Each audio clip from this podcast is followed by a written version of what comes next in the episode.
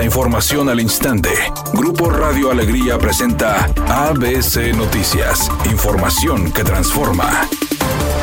¿Qué tal? Muy buenas tardes, esta es la información. Iniciaron los trabajos en la carretera libre Monterrey-Saltillo para definir la ubicación de los accesos a la nueva llegaplanta de Tesla, que estará ubicada en el municipio de Santa Catarina. Así lo dio a conocer el gobierno del estado a través de un comunicado donde explica que por medio del fideicomiso de proyectos estratégicos, se inició con los trabajos preliminares adicionales con el objetivo de generar la información necesaria para las próximas licitaciones para el desarrollo del proyecto ejecutivo, en las que se contemplan las obras de un paso vehicular inferior en el kilómetro 1 más 340 del periférico, la construcción de un paso superior en la carretera libre Monterrey-Saltillo y el incremento de un carril de 10 kilómetros de longitud de la misma. Asimismo, se realizará el estudio hidrológico para detectar las cuencas de agua que se encuentran cercanas al terreno, para planear cómo pueden influir en los puntos de acceso a la planta y determinar la cantidad del vital líquido que aportan para analizar cómo captar, conducir y evitar del proyecto.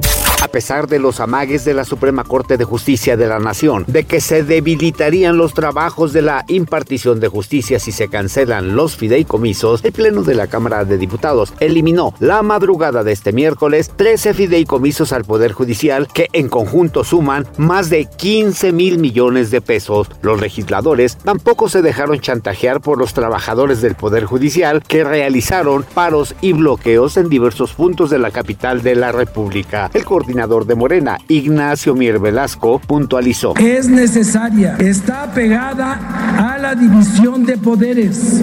Nadie le niega el control constitucional a la Suprema Corte.